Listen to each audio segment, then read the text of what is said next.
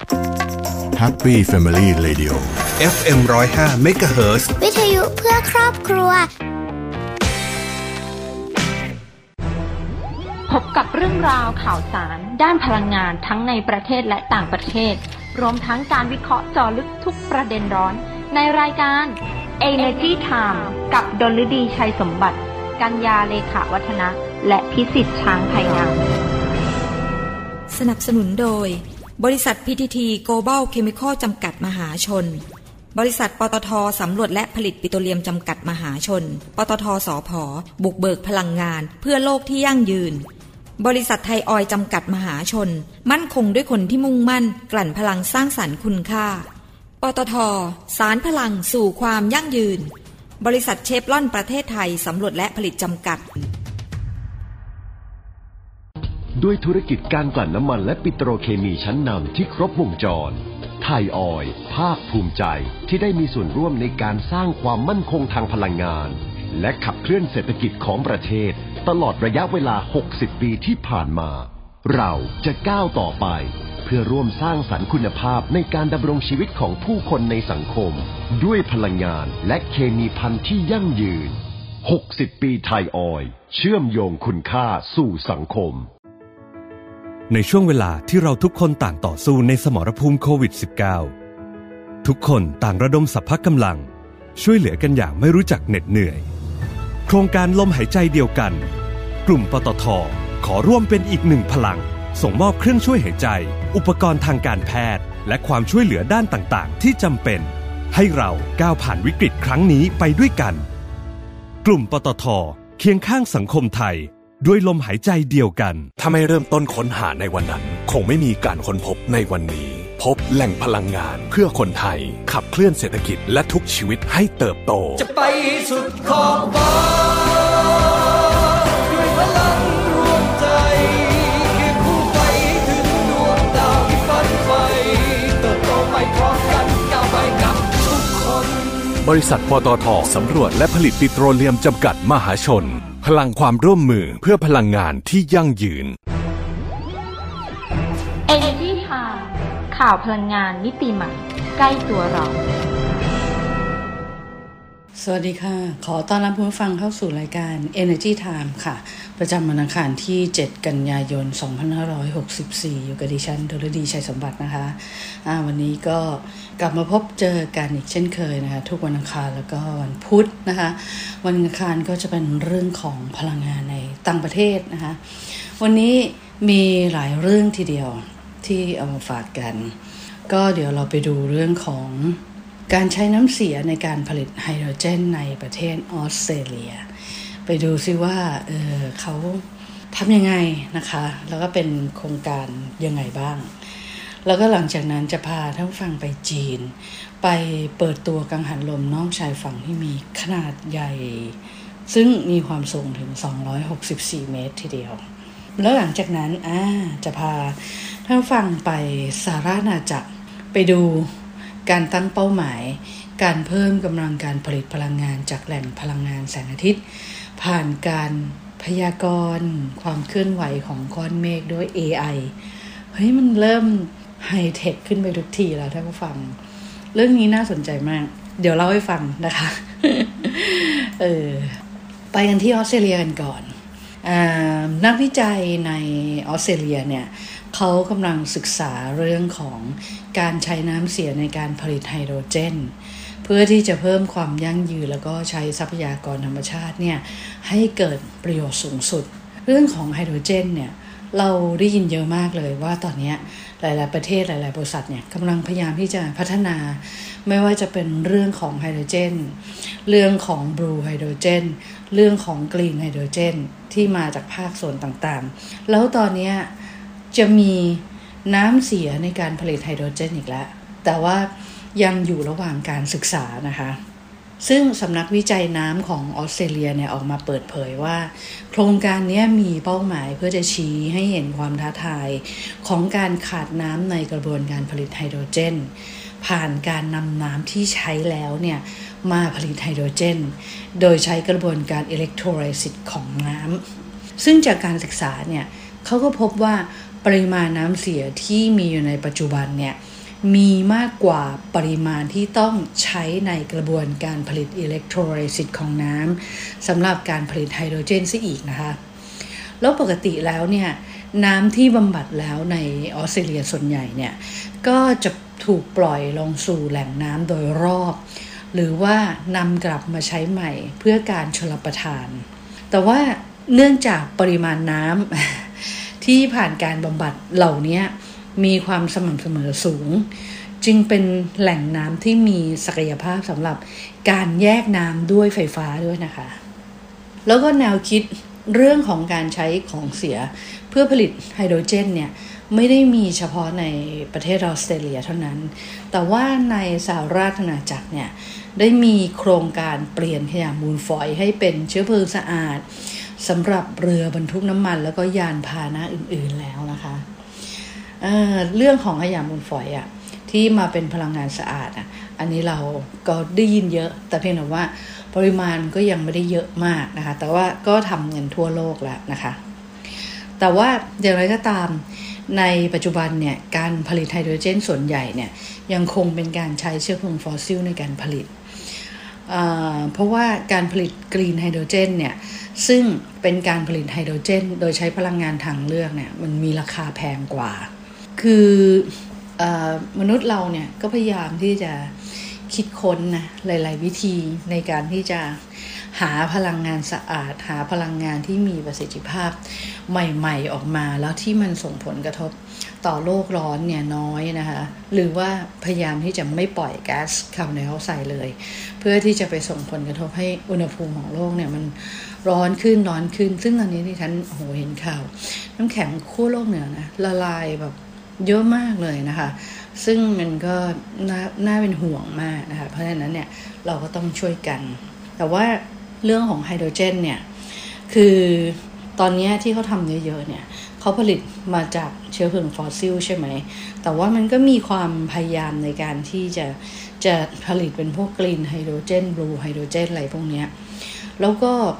ทางภาครัฐออสเตรเลียเองเนี่ยเขาก็มีวิสัยทัศน์นะว่าต้องการขยายกำลังการผลิตไฮโดรเจน แล้วก็ผลิตกรีนไฮโดรเจนเนี่ยให้มีราคา 1.45 ดอลลาร์สหรัฐต่อกิโลกรัมเนี่ยให้ได้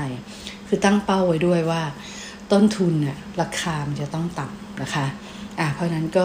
ดูมีความหวังนะคะ พอมีเป้าหมายปุ๊บทุกอย่างมันก็จะเดินหน้าได้อย่างชัดเจนมากขึ้นการพัฒนาเอ่ยการลงทุนเอ่ยอะไรเอ่ยนะคะ ก็ต้องรอดูอะไปกันที่ประเทศจีน มีการเปิดตัวกังหันลมนอกชายฝั่งขนาดใหญ่ที่มีความสูงถึง 264 เมตรทีเดียว ซึ่งบริษัทหมิงหยาง Smart Energy เป็นบริษัทด้านพลังงานจากจีนเนี่ย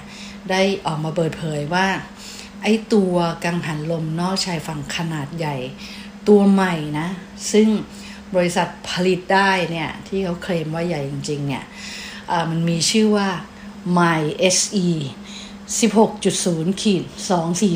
242 ก็มีรหัสนะ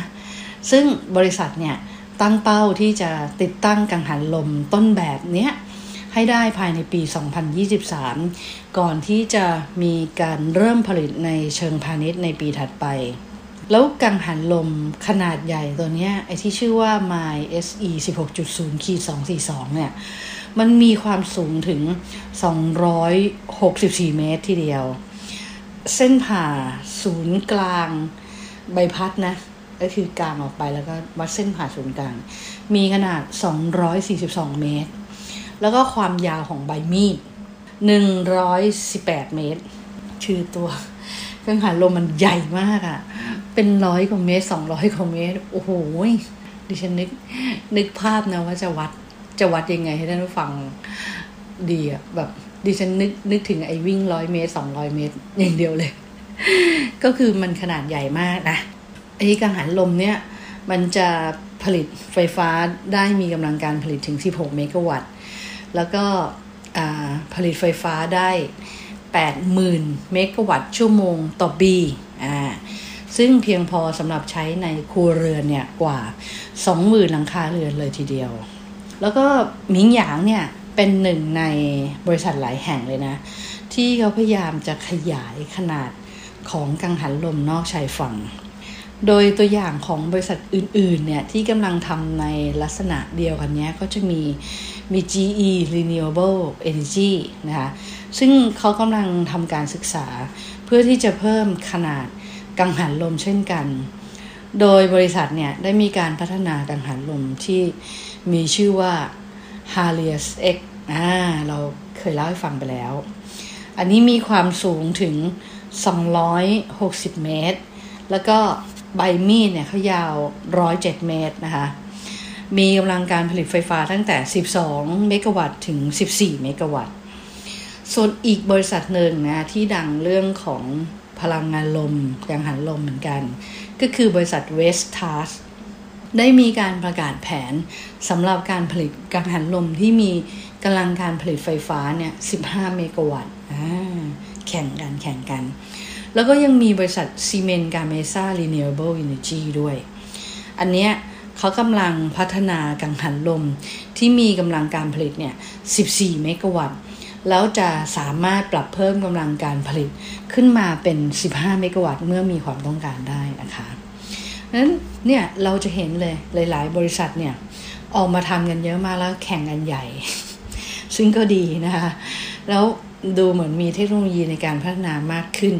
ขนาดของกังหันลมก็ใหญ่ขึ้น แล้วก็กำลังการผลิตไฟฟ้าก็มากขึ้นนะถึงแม้ว่าจีนเนี่ยเขาจะยังคงพึ่งพาฟอสซิลนะคะในการผลิตพลังงานเป็นอย่างมากเลย แต่จีนเนี่ยได้มีการขยายกำลังการผลิตไฟฟ้าจากพลังงานลมนอกชายฝั่งเนี่ยเป็นจำนวนมากเช่นกัน แล้วก็เมื่อปีที่แล้วเนี่ยจีนได้ติดตั้งกำลังการผลิตพลังงานลมนอกชายฝั่งเนี่ยมากกว่าครึ่งหนึ่ง ของกำลังการผลิตทั่วโลกเลยทีเดียวนะคะ อืมก็พยายามพยายามที่จะทำมากขึ้นนะอะไปกันที่สหรัฐอาณาจักรตั้งเป้าหมายเพื่อที่จะเพิ่มกำลังการผลิตพลังงาน จากแหล่งพลังงานแสงอาทิตย์ ผ่านการพยากรณ์ การเคลื่อนไหวของก้อนเมฆด้วย AI ซึ่งผู้ดำเนินระบบไฟฟ้าแห่งชาติของสหราชอาณาจักรเนี่ย หรือว่า National Grid Electricity System Operator เนี่ยเขาได้มีการทำข้อตกลงกับองค์กรไม่แสวงหากำไร Open Climate Fix เพื่อที่จะสร้างระบบติดตามนะที่ขับเคลื่อนด้วย AI ที่สามารถติดตามการเคลื่อนที่ของก้อนเมฆได้ โอ้ สุดยอดนะคะ ซึ่งอันเนี้ยซอฟต์แวร์ที่นำมาใช้เนี่ย คือมันสามารถที่จะ คาดการความเคลื่อนไหวของก้อนเมฆเนี่ยได้ในหลักนาทีแล้วก็ชั่วโมง แทนที่จะเป็นหลักวัน เพราะนั้นมันจะทำให้สามารถปรับปรุงความแม่นยำในการพยากรณ์แสงอาทิตย์ได้ถึง 50%จากเมื่อก่อน โอ้ย อ่านมาแล้วมีความรู้สึกว่าทำไมมันไฮเทคไฮเทคโนโลยีขนาดนี้นะคะ แล้วก็โครงการนี้ได้เริ่มดำเนินการเนี่ยในเดือนสิงหาคมที่ผ่านมา แล้วก็มีกำหนดระยะเวลาโครงการเนี่ย 18 เดือน แล้วก็ได้รับเงินทุนสนับสนุนจากหน่วยงานกำกับดูแลด้านพลังงานของสหราชอาณาจักรเนี่ยจำนวน 5 0 0แสนปอนด์อ่าซึ่งการพยากรณ์เนี่ยถือเป็นสิ่งจำเป็นอย่างมากเลยสำหรับการผลิตพลังงานที่พึ่งพาสภาวะภูมิอากาศ อย่างพลังงานแสงอาทิตย์แล้วก็พลังงานลม เนื่องจากหากการพยากรณ์เนี่ยสามารถทำได้อย่างแม่นยำมากขึ้นเท่าไหร่เนี่ย ก็จะทำให้ความไม่แน่นอนจากการผลิตพลังงานจากแหล่งพลังงานหมุนเวียนเหล่านี้ลดลงเท่านั้นนะคะดังนั้นยิ่งพยากรณ์แม่นเท่าไหร่เนี่ยการผลิตเนี่ยพลังงานเหล่านี้มันก็จะได้มากขึ้นนะแล้วองค์กรไม่แสวงหาผลกำไรเนี่ย Open Climate Fix เนี่ยได้มีการรับเงินสนับสนุนจาก google.org อ่า .org นั่นแหละ นะคะ ซึ่งเป็นหน่วยงานการกุศลของบริษัท Google จำนวน 5 0 0แสนปอนด์ในเดือนเมษายนที่ผ่านมา แต่ว่าอย่างไรก็ตามนะ Open Climate Fix เนี่ย ไม่ใช่องค์กรเดียวที่เห็นศักยภาพของ AI ในการพยากรณ์แสงอาทิตย์นะคะ แต่ว่ายังมี New Energy Solar เนี่ยที่เป็นผู้ให้บริการผลิตพลังงานจากแหล่งพลังงานแสงอาทิตย์ในประเทศออสเตรเลียเนี่ยที่ออกมากล่าวว่า เมื่อเดือนกรกฎาคมปี 2019 เนี่ยเขาเนี่ยกำลังจะนำ AI ไปใช้ด้านพลังงานแสงอาทิตย์เช่นเดียวกัน ต่อไปเนี่ยการผลิตไฟฟ้าจากพลังงานแสงอาทิตย์ของประเทศไทยเนี่ยคงจะต้องมีความเสถียรเอ่อของทั่วโลกขออภัยค่ะแหมเป็นของประเทศไทยไปซะละของทั่วโลกเนี่ยคงจะมีความเสถียรมากขึ้นนะคะท่านผู้ฟัง เพราะว่ามีการทำโอ้โหนำเทคโนโลยีที่ที่ไฮเทคมาก ๆอะ่ะ เริ่มมาใช้มากขึ้นอะ่ะ เพราะฉะนั้นมันดูมันดูมีความหวังอะ่ะ มันดูมันดูน่าติดตาม ดูว่าแบบเออพอเราเอาเทคโนโลยี พวกเนี้ยมาใช้เยอะๆขึ้นเนี่ย การพยากรณ์มันมีความแม่นยำมากขึ้นไหม แล้วก็การผลิตพลังงานแสงอาทิตย์มันจะมีต้นทุนต่ำลงไหม มีการผลิตได้มากขึ้นหรือเปล่านะคะ ก็ต้องจับตามองกัน อันนั้นเป็นเรื่องของพลังงานต่างประเทศที่ ที่เอามาฝากวันนี้นะคะอะเดี๋ยวเราไปดูเรื่องในประเทศกันสักหน่อยดีกว่า เราก็มีเรื่องไฮเทคเหมือนกันนะคะ ไปกันที่การไฟฟ้าฝ่ายผลิตแห่งประเทศไทยหรือว่ากฟผเนี่ยเขามีการสนับสนุนการลงทุน แล้วก็พัฒนาสตาร์ทอัพนะของไทยเนี่ยโดยไปร่วมลงทุนในบริษัท InnoSpace ประเทศไทยนะคะ โดยดรจิรพรสิริคำรองผู้ว่าการยุทธศาสตร์ของการไฟฟ้าฝ่ายผลิตแห่งประเทศไทยเนี่ยก็เปิดเผยว่ากฟผเนี่ยให้ความสำคัญกับการเพิ่มขีดความสามารถในการแข่งขันของประเทศ ด้วยนวัตกรรมเนี่ยอย่างต่อเนื่องเลย แล้วก็มีการสนับสนุนเรื่องขององค์ความรู้ การลงทุนอย่างครบวงจร แล้วก็ล่าสุดนะคะกฟผเนี่ยได้ร่วมลงทุนในบริษัท InnoSpace ประเทศไทยจำกัดนะ ด้วยวงเงินถึง 100 ล้านบาททีเดียว อันนี้ก็เป็นไปตามมติของคณะรัฐมนตรี เมื่อวันที่ 13 กรกฎาคมที่ผ่านมานะ ที่อยากให้กอพอเนี่ย เข้าไปร่วมลงทุนใน InnoSpace เพื่อที่จะสนับสนุนแล้วก็พัฒนาสตาร์ทอัพของไทยเนี่ย ให้เติบโตแล้วก็ยั่งยืนนะคะ ซึ่งก็มีเป้าหมาย เพื่อที่จะต่อยอดนวัตกรรมที่สามารถเป็นอุตสาหกรรมใหม่หรือว่า new S curve ให้กับประเทศนั่นเอง รองรับการดำเนินชีวิตแบบ new normal นะคะอันนี้ต้องยอมรับจริง ๆ เลย ว่ามันจะเปลี่ยนไปแล้ว หลังมีการระบาดของโควิด -19 เนี่ยนะคะแล้วก็เป็นงานเตรียมพร้อมเพื่อที่จะเข้าสู่การแข่งขันทางธุรกิจในรูปแบบใหม่ด้วยนะคะ ซึ่งกฟผเนี่ย ก็เป็นหนึ่งนะในผู้ร่วมลงทุน 16 รายใน No Space ซึ่งปัจจุบันแล้วเนี่ยรวมๆกันแล้วเนี่ยมีเงินลงทุนมากกว่า 700 ล้านบาท แล้วก็มีการอนุมัติการลงทุนไปแล้วเนี่ยมากกว่า 10 บริษัททีเดียว ซึ่ง InnoSpace เนี่ยมีแผนลงทุนเพิ่มเติมในกลุ่มสตาร์ทอัพเทคโนโลยีขั้นสูง อย่างเช่น เทคโนโลยีระบบพลังงาน เทคโนโลยีชีวภาพ เทคโนโลยีทางการแพทย์ ซึ่งสตาร์ทอัพกลุ่มต่างๆเนี่ยสามารถที่จะเสนอโครงการธุรกิจในอุตสาหกรรมที่ประเทศไทยมีศักยภาพ ผ่านผู้ร่วมทุนใน InnoSpace หรือว่ากฟผเนี่ยได้โดยตรงเลย แล้วขณะเดียวกันเนี่ยกฟผก็ยังคงที่จะเรียนรู้แล้วก็เลือกเทคโนโลยีด้านพลังงานใหม่ ๆ ของสตาร์ทอัพที่น่าสนใจเนี่ยต่อการดำเนินงานของกอพอมาส่งเสริมแล้วก็พัฒนาต่อยอดได้อีกด้วยนะคะ ทีนี้ไปดูความเคลื่อนไหวของราคาน้ำมันดิบกันนิดนึง หลังจากที่การผลิตในอ่าวเม็กซิโกลดลงจากพายุเฮอริเคนไอดาอันนี้ก็เป็นข่าวใหญ่เลยนะคะ มีรายงานมาจากสำนักงงานนโยบายและแผนพลังงานหรือว่าสนพเนี่ยมีการคาดการราคาน้ำมันดิบนะ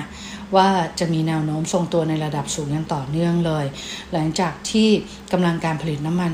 ดิบที่ลดลงในอ่าวเม็กซิโก จากผลกระทบของพายุเฮอริเคนไอดาเนี่ยมันไปส่งผลให้บริษัทน้ำมันในสหรัฐอเมริกาเนี่ยต้องอพยพพนักงานออกจากแท่นขุดเจาะน้ำมันในบริเวณดังกล่าว แล้วก็ ไอตัวปริมาณการผลิตน้ำมันดิบและก๊าซธรรมชาติบริเวณอ่าวเม็กซิโกเนี่ย มันคิดเป็น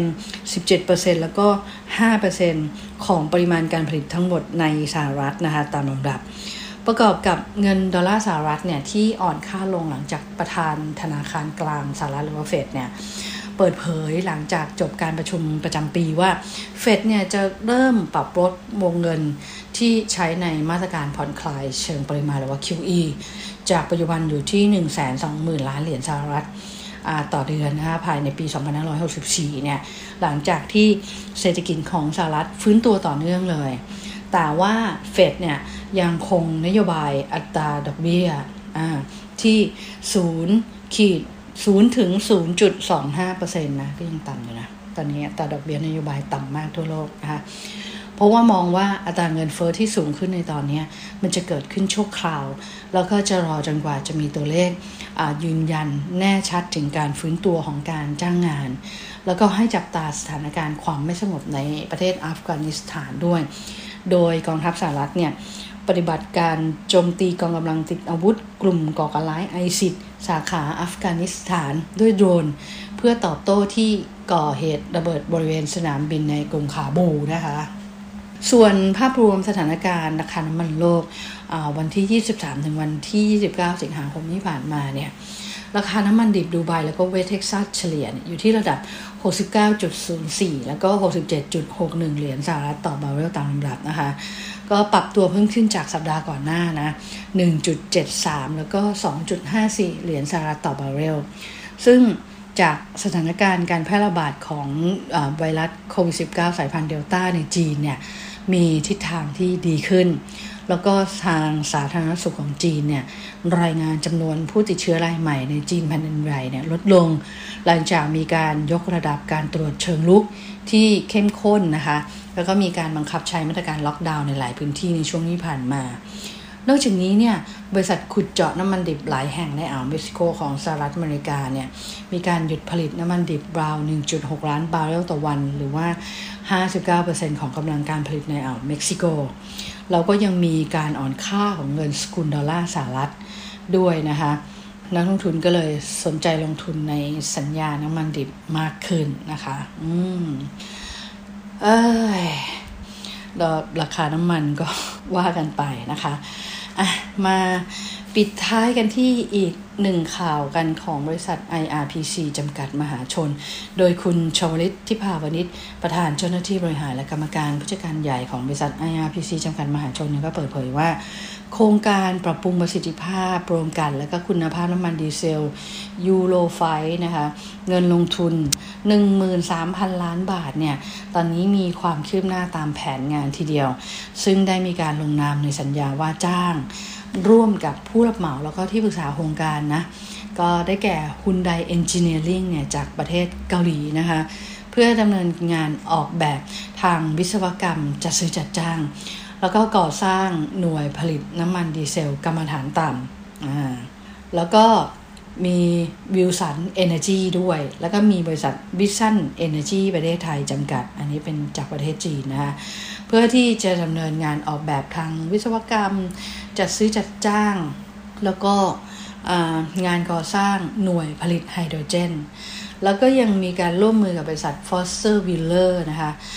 เป็นที่ปรึกษาโครงการ แล้วก็บริหารจัดการให้เป็นไปตามแผนงานที่กำหนดไว้ ซึ่ง IRPC เนี่ยเขาก็โหเซ็นรวดเดียวเลยนะสามสามกลุ่มทีเดียวคุณไดวิลสันฟอสเตอร์วิลเลอร์ อ่าเพราะว่าคุณใดเนี่ยเขาก็มีประสบการณ์ แล้วก็มีความเชี่ยวชาญในงานด้านวิศวกรรม และก่อสร้างที่เกี่ยวข้องกับโรงงานน้ำมันเนี่ยเป็นอย่างดี แล้วก็ประสบความสำเร็จแล้วในงานโครงการก่อสร้างหน่วยผลิตน้ำมันดีเซลยูโรไฟนะคะสำหรับโรงกลั่นในประเทศมาเลเซีย ส่วนวิวสันเนี่ยมี ประสบการณ์ ในการดำเนินโครงงานวิศวกรรมขนาดกลาง แล้วก็ขนาดใหญ่มากกว่า 200 โครงการในประเทศจีน แล้วก็ต่างประเทศทั่วโลกเราก็มีความชำนาญนะ แล้วก็เทคโนโลยีงานออกแบบทางวิศวกรรม งานก่อสร้างรวมถึงการจัดซื้อจัดจ้างนะส่วน Foster Wheeler เนี่ยมีประสบการณ์ในการควบคุมงานก่อสร้างโรงงานอุตสาหกรรมมาอย่างยาวนานเลย เพราะฉะนั้นโครงการใหญ่ขนาดนี้นะ ก็ต้องจ้างมืออาชีพใช่ไหมแล้วพอจ้างเสร็จปุ๊บ IRPC เขาก็มั่นใจว่าการดำเนินงานเนี่ยจะเป็นไปอย่างมีประสิทธิภาพ แล้วก็สำเร็จรุ่ร่วงด้วยดี แล้วก็สามารถที่จะทำงานผลิตเชิงพาณิชย์ได้ตามแผนในปี 2567 นะคะซึ่งไอตัวโครงการเนี้ยมันเป็นโครงการใหญ่นะ แล้วก็เป็นโครงการที่โรงกลั่นน้ำมันในประเทศไทยเนี่ย จะต้องดำเนินการปรับปรุงประสิทธิภาพ ลงกันแล้วก็คุณภาพน้ำมันดีเซลยูโรไฟเนี่ยให้ได้นะ เพราะว่าเดี๋ยวเขาจะมีประกาศออกมานะว่าจะต้องใช้อย่างเป็นทางการเนี่ยวันที่ 1 มกราคม 2567 เพราะว่ารัฐบาลเองเนี่ยมีความห่วงใยเกี่ยวกับเรื่องปัญหามลภาวะแล้วก็ฝุ่นละออง แล้วก็อยากที่จะลดปัญหาฝุ่นละอองขนาดเล็กหรือ PM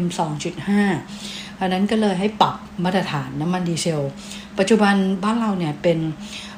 มาตรฐานยุโรประดับ 4 นะคะหรือว่ายูโรโฟนั้นก็ยกขึ้นมาเป็นยูโรไฟซะเลยนะคะอืม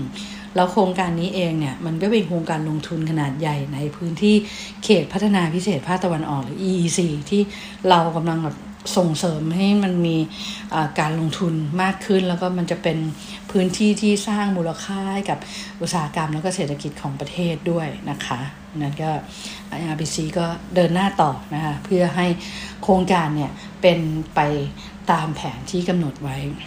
นั่นก็เป็นเรื่องราวดีๆ ที่เรานำมาฝากกันในวันนี้นะคะ อย่าลืมติดตามฟังรายการย้อนหลังนะคะ ได้ที่ YouTube Channel Energy Time อ่าแล้วก็ Podcast Apple Podcast ซาวคลาวแล้วก็ Spotify ด้วยนะคะ แล้วก็ติดตามข่าวสารทางด้านพลังงานดีๆ ได้ที่เว็บไซต์ www.energytimeonline.com แล้วก็เว็บไซต์ www.thainews-online.com นะคะข่าวสารดีๆ ติดตามกันได้ วันนี้เวลาหมดแล้วนะคะ ก็ต้องขอลาท่านฟังไปก่อนค่ะ สวัสดีค่ะ Energy Time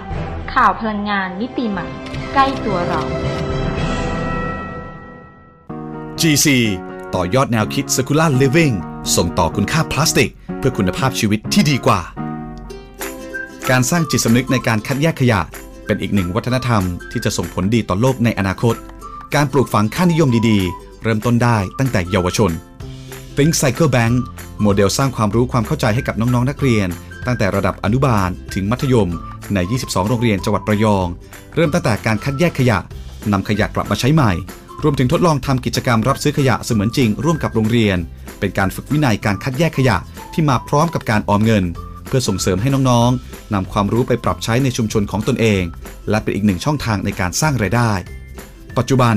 Think Cycle Bank ได้ขยายผล และส่งต่อแนวคิดดีๆ ไปยังโรงเรียนในจังหวัดบุรีรัมย์โดย GC ร่วมกับสโมสรบุรีรัมย์ยูไนเต็ดเพื่อร่วมกันเปลี่ยนโลกอนาคตให้ดียิ่งขึ้น GC เคมีที่เข้าถึงทุกความสุข ติดตามรับฟังรายการ Energy Time ได้ทาง สวท FM 105เมกะเฮิรตทุกวันจันทร์ถึงศุกร์ เวลา 19นาฬิกา30 นาที ถึง 20 นาฬิกา และสามารถรับฟังรายการย้อนหลัง พร้อมติดตามข่าวสารพลังงานมิติใหม่ใกล้ตัวเรา ได้ทางเว็บไซต์ www.energytimeonline.com สนับสนุนโดย บริษัท PTT Global Chemical จำกัดมหาชน บริษัทปตทสำรวจและผลิตปิโตรเลียมจำกัดมหาชน ปตทสอพอบุกเบิกพลังงาน เพื่อโลกที่ยั่งยืน บริษัทไทยออยจำกัดมหาชน มั่นคงด้วยคนที่มุ่งมั่น กลั่นพลังสร้างสรรค์คุณค่า ปตทสารพลังสู่ความยั่งยืน บริษัทเชฟลอนประเทศไทยสำรวจและผลิตจำกัด